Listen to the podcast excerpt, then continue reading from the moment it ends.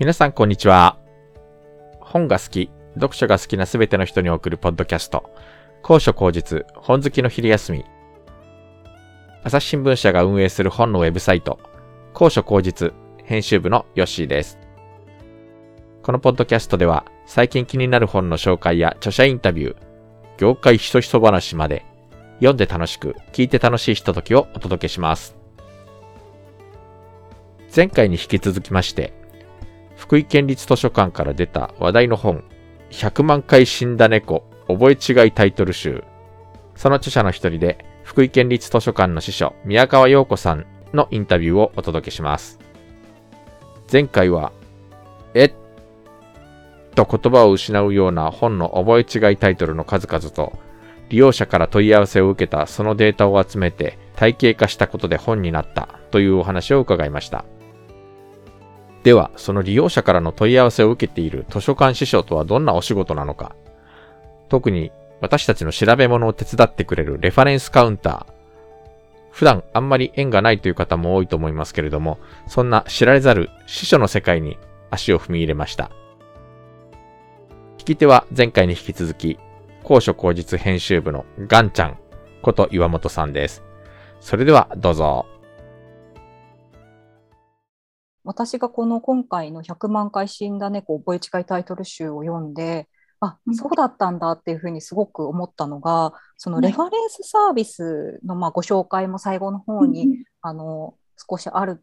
たんですけれども、なんかそちらでそのまあ図書館でのそのタイトルの検索のまあ、コツみたいなのも紹介されていて、その、まあ、検索ってもう私たちはもうなんかパソコンで検索したりスマホで検索したりっていうもう本当に身近なもので馴染んではいるからそんなに難しいことではないと思っていたんですけれども、あの図書館のやっぱ検索のデータベースってその Google とかそういういわゆる検索エンジンとは違うっていうのを全く知らなかったので、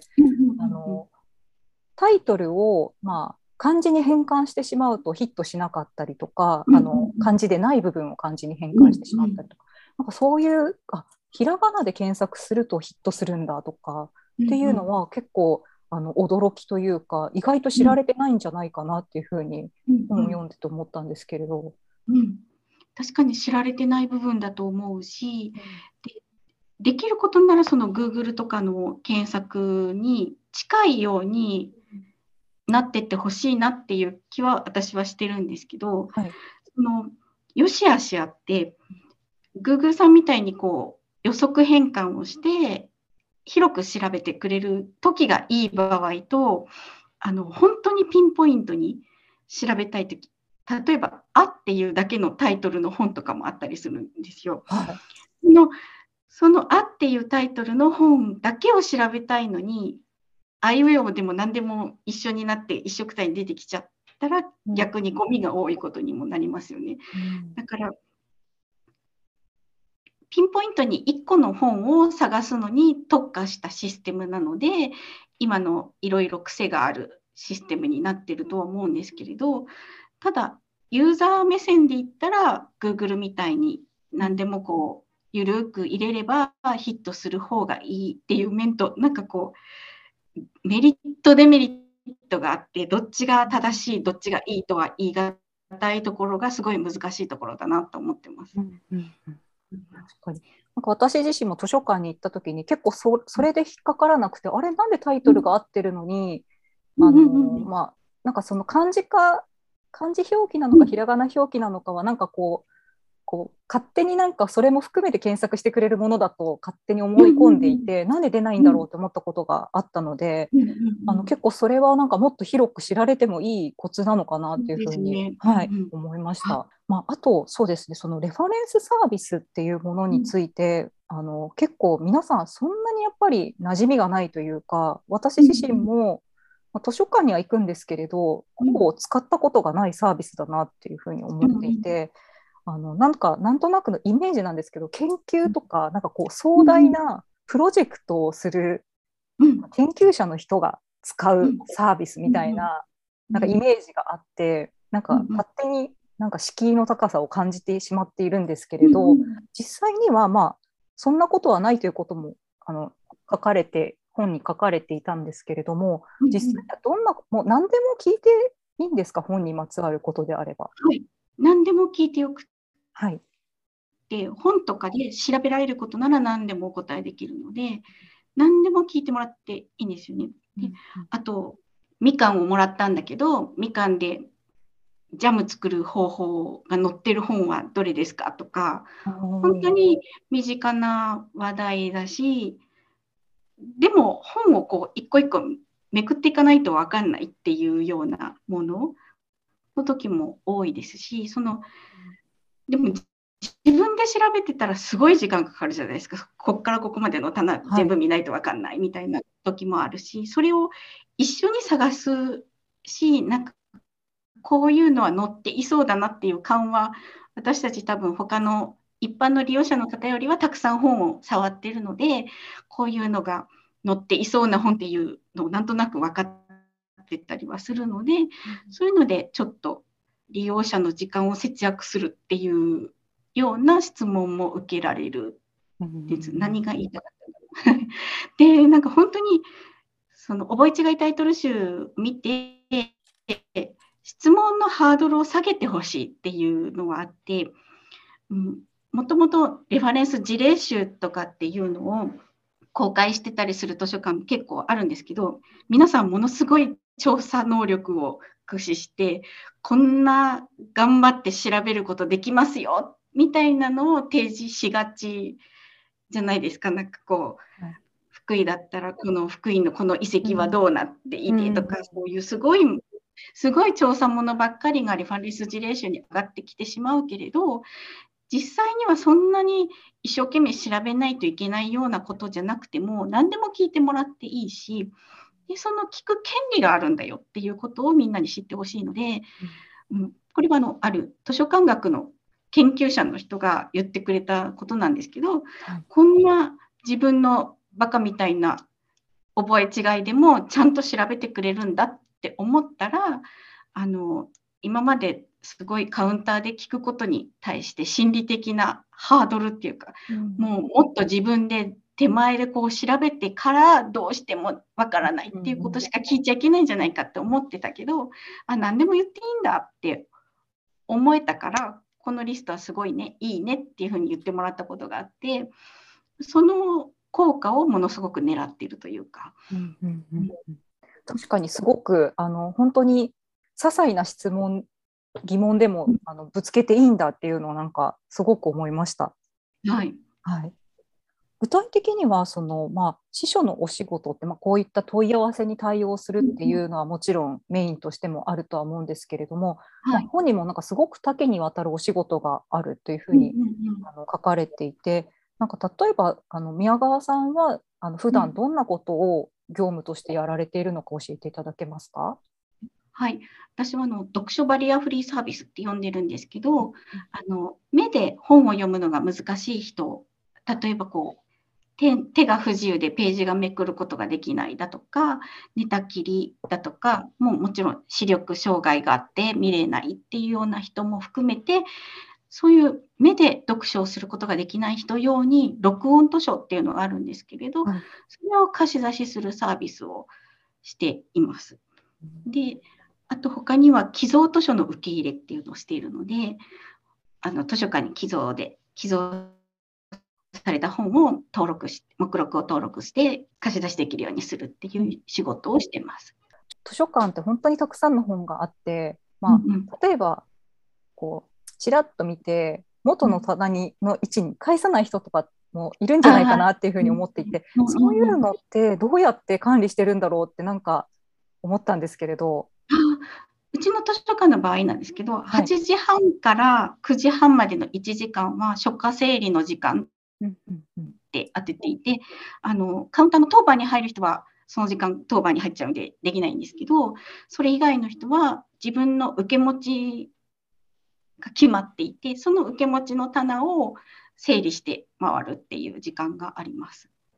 えー、また、じゃあそれは毎日やられてるってことなんですか？毎日やってます。で、月にいっかい館内整理日っていうのがあるんですけど、はい、その時にはその全部の棚を整理できるようにみんなで作業するっていう日があります。すごいなんかいつも自分もこうちょっと立ち読みっていうかこうパラパラって見て、あ、どこにあったっけって思ってしまってなるべく近くには入れるようにはしているんですけれど、なんかこれってもしなんか全然違うところに戻しちゃったら図書館の方はどうやってなんか整理してるんだろうってちょっと疑問に思っていたので、はい、あの本の背表紙のところに図書館ってラベルをつけてるんですけど、はいはい、そのラベルにルールがあっていち段目に段目さん段目ってある図書館だったらいち段目の数字が小さいものから大きいものへ、に段目も小さいのから大きいものへっていうふうに順番で並んでいるので、その順番に戻してるっていう感じですね。うんそっか、じゃあ戻すときもその周りの数字を見ながら戻せば大体の位置には合ってるっていうことなんですね。はずですね。はずですねありがとうございます。あの何かその、まあ、あの長いこと宮川さんもあの司書のお仕事をされていて、うん、なんかあの司書だからこそのなんかこうあるある行動みたいな本になんかちらっと書かれていたのは、なんかその書店さんとかあと他の図書館に行った時にいろいろなんかこう目が棚とかに目がいってしまうなんかところがあるみたいなことを書かれていて、なんか具体的になんかこう司書あるあるみたいなものってあるのかなと思ったんですが、あったりしますか？なんかあの、はい、無意識に棚の整頓をしていることがあって昨日私休みだったので本屋さんに行ったんですけど、はいはい、無意識に自分の作家のところ、はい、自分が好きな作家のところの文庫がシリーズ順に並んでなかったのが気になって無意識でシリーズごとにこう並べてて、はい、あの息子と言ってたんですけど、息子から何してんのって言われて、はい、気がつくみたいな本屋さんだと割とこうなんていうんですかね、平置きになってるやつ平置きになっている本のその、はい、ここじゃないのに違う本が載ってたとかもあすることはあります。もう書店員さんのようになってるんですね。なってしまっている。なんか実際に他の例えば図書館さんとかに他のあの館に行かれたこととか行かれたりとかして、うん、まあ、見たりとかするポイントとかもあったりするんですか？あ、ありますね。なんかこう自分が受け持ちの分類が決まってるんですけど、そこの棚を見てなんかどういう展示、展示の仕方の工夫をしてるかなっていうのを見てたりとか、あと張り紙の貼り方だとか、そういう貼り紙の貼り方、はい、そうですね、なんかあここは柱には貼らないっていうルールなのねとか、そんな風にこう見ててたりとか、あとお客さんが取りやすいようにチラシの置き方とかも、うちもよそで透明な下敷きをこう上からかぶしてチラシがこうダラーンってならないように工夫をしていたのを見て、はいはい、うちもそれを取り入れたりとか。あ、じゃあ結構そのいいところはこう盗んでいく形で。いや、そうですね、はい、取り入れていらっしゃるんですね。はい。ちなみにその宮川さんのあのご担当、うんの棚というかは何になるんですか？はい、あの、えっと、本は日本実進分類法っていうので分類してるんですけれど、そのうちのごの技術っていう分類になります。あの建築とか土木とか機械工学とか、あとなぜか家政学も入ってるので、料理とか裁縫の本とかもご類の中に入ります。面白いですね。そういうふうな分類になっているものに基づいて担当が振り分けられてるんですね、やっぱり、はい、これもちなみにちょっとお聞きしたいんですけれども、宮川さんはなぜその、まあ、図書館司書になろうと思われたんでしょうか？私あの平成じゅうねんに採用されてるんですけど、ちょうど山一ショックの年の学生だったんですね。で、あの本当に就職なんで、とにかくなんか大学に通いながら特別にお金を払わずに取れる資格は取っとこうみたいな感じで、最初教員の免許と司書の課程を取り始めたんです。で、取っていくうちにあのどっちもすごいすごい情熱的な先生が教えてくれていて、どっちもなりたいなと思っていたんですけど、学校法人の国語科の教員試験と福井県の司書の採用試験等をほぼ同時に受けていて、どっちも内定が出て、をどうしようっていう時に、はい、やっぱり図書館図書館いいなってその時に思って司書の方を選んだっていう感じです。うん、図書館のどんなところがいいと思われたんですか？なんかあの本にも実は載ってるんですけど、はい、大学の先生がすごい図書館っていうのは民主主義の砦だっていうのを言っていて、もうなんか何を忘れてもそれだけは忘れんなみたいなことを常に言っていたんですけど、もう全てがその利用者というか地域の住民にとって大切な情報を提供するのが図書館の役割なんだっていうようなことをすごく熱く語っていて、ま、教員っていうのもそのなんていうんですか、地域の子どもたちを育てるっていうすごく大事な仕事だし、あの地域にこう還元するっていう意味では一緒かなとは思うんですけど、その下支え的なところというか、なんていうんですかね、その 地, 地と地の伝道というか、地を支えるっていう部分を担うっていう仕事っていうのはすごく魅力的だなと思って、図書館の方がいいかなっていう気になりました。うーん、そうだったんですね。はい、なんか実際にまあその司書のお仕事について、まあ、そのこのお仕事の魅力ってどんなところにあるというふうにお考えですか？やっぱりまずはあの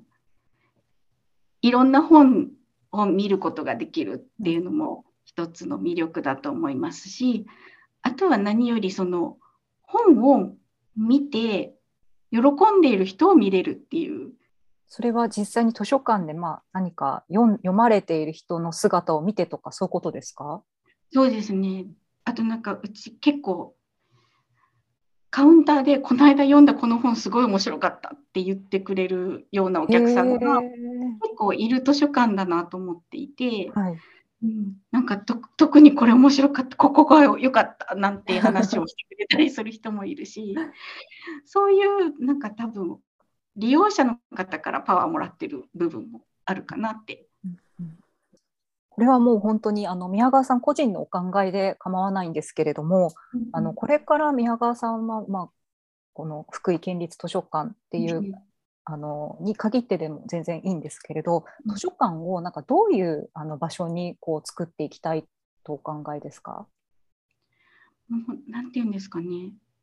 暮らしの中に図書館があるように感じてもらえたらいいなっていうのと、あと本を読むっていう行為がもう一生誰もができることなんだよっていうのを知ってもらいたいなって思っていて、特に今私がバリアフリーのサービスを担当してるっていうこともあると思うんですけど、あの前にちょっと年配になった方が、前は本よく読んでたんだけどもう最近目が痛くなっちゃって読めない、読めなくなっちゃったのよねで、ラジオばっかり聞いてるんやわみたいなことをおっしゃってる方がいて、本当はすごく本が読みたいであろうにその手段がないって思ってらっしゃる。で、録音図書っていうのがあって本を耳で聞くことできるんですよっていうのをお伝えすると、わそれは言っておっしゃるんですけど、でもじゃあ図書館で借りませんかっていうと、うん、そこまではいいかなってなっちゃうみたいなのが結構あるんですね。で、そのそこまではいいわってなっちゃわない図書館になりたいなって。あ、なるほど、うん、はい、その実際に録音図書っていうのはどういう、うん、あのメディア媒体でなってるんですか？それはテープとかなんですか？あ、 シーディー の形になっているんですけど、はい、あのデイジーっていうあのその視覚障害用の企画があって、それはページをとんページ飛ばして読んだりとか章を飛ばして読んだりっていうこともできるようになっているデイジーっていう企画があるんですけど、それで作られた本を福井県立図書館は持ってます。で、あの福井県立図書館がボランティアさんにお願いして録音してもらっているものもあって、それはあの希望する形に変更することもできるので、普通の音楽 シーディー で聴きたいっていう方だったら、普通の音楽 シーディー の形にしますし、カセットテープがいい方だったらカセットテープにしますし、デイジーだったらデイジーのままお渡しすることもできるので、で、自分が作ってるものもそうですけど、あと、日本全国の展示図書館が、割とその録音図書を作ってるんですね。で、その日本全国の展示図書館が作ってるものであれば、あの、取り寄せたり、データをダウンロードしたりして、福井県立図書館から貸すっていうこともできるので、その場合には、あの、うちカセットテープしかないって言われたら、カセットテープに録音してお渡ししたりと、音楽 シーディー に変えたりっていうこともしてます。そうなんです。すいません、ちょっと不勉強で、デイジーっていうものは何かこう特別なその再生機器みたいなのがないと聞けないものなんですか？あ、えっと、基本的にはそのデイジー再生の専用キーもあるんですけど、エムピースリー 音源で入っているので、はい、パソコンとかでも聞けますし、エムピースリー に対応した シーディー プレイヤーであれば聞くこともできます。なんか今すごいオーディオブックとかもすごい増えてきているなというのもあるので、なんかそのそれこそその視覚障害がある方以外でもなんかちょっと試してみたいっていう方も借りてもいいんですか、そういうのは。あ、えっと、一応著作権の問題があって、その視覚障害の方に限ってお貸し出しするのいいですよっていうのが決まってるものもあれば、どんな人に貸してもらっても構いませんっていうのもあるので、そういう作品によって違う感じですね。あるんですね。うんうん。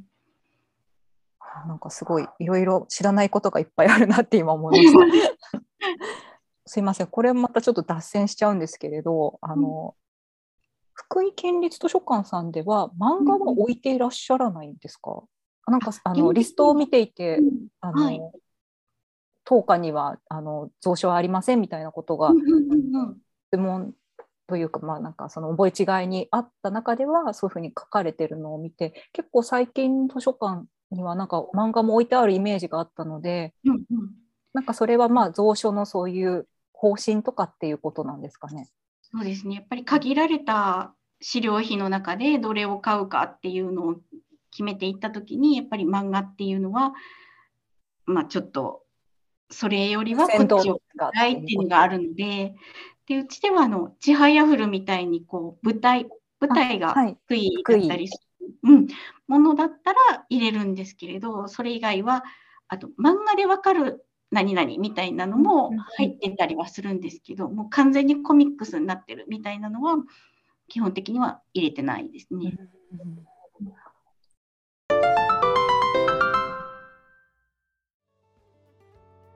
にかいにわたって福井県立図書館の司書宮川陽子さんのインタビューをお送りしました。私ももっと調べ物にレファレンスカウンターを活用しなきゃと思いました。タイトルが思いつかない時なんか、つい自分で頑張って調べようとしてしまいますけど、